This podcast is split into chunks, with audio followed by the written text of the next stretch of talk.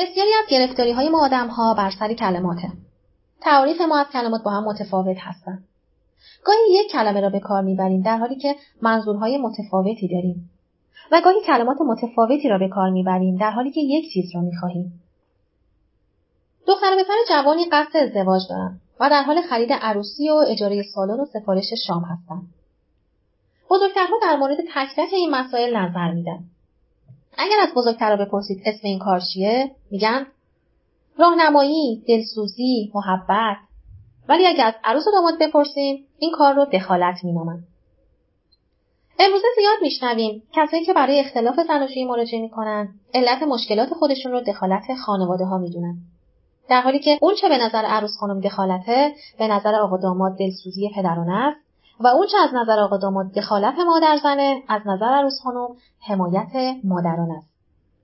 ما کلمات اختراع کردیم تا منظورمون رو به یکدیگر انتقال بدیم.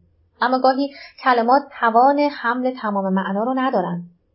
اینجاست که باید در مورد اونها توضیح بیشتری بدیم. مثلا به جای اینکه خانم همسرش بگه تو دیگه منو دوست نداری؟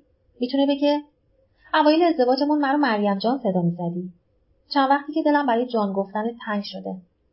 وقتی میگی جان دلم قش میره. دوست دارم اونطوری صدام بزنی.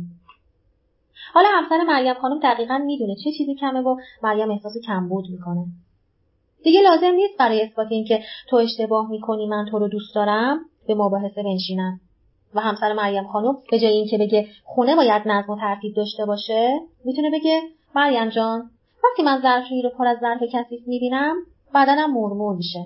چندشم میشه. مثل وقتی که تو سوست می‌بینی. دچار چنین حالتی میشم.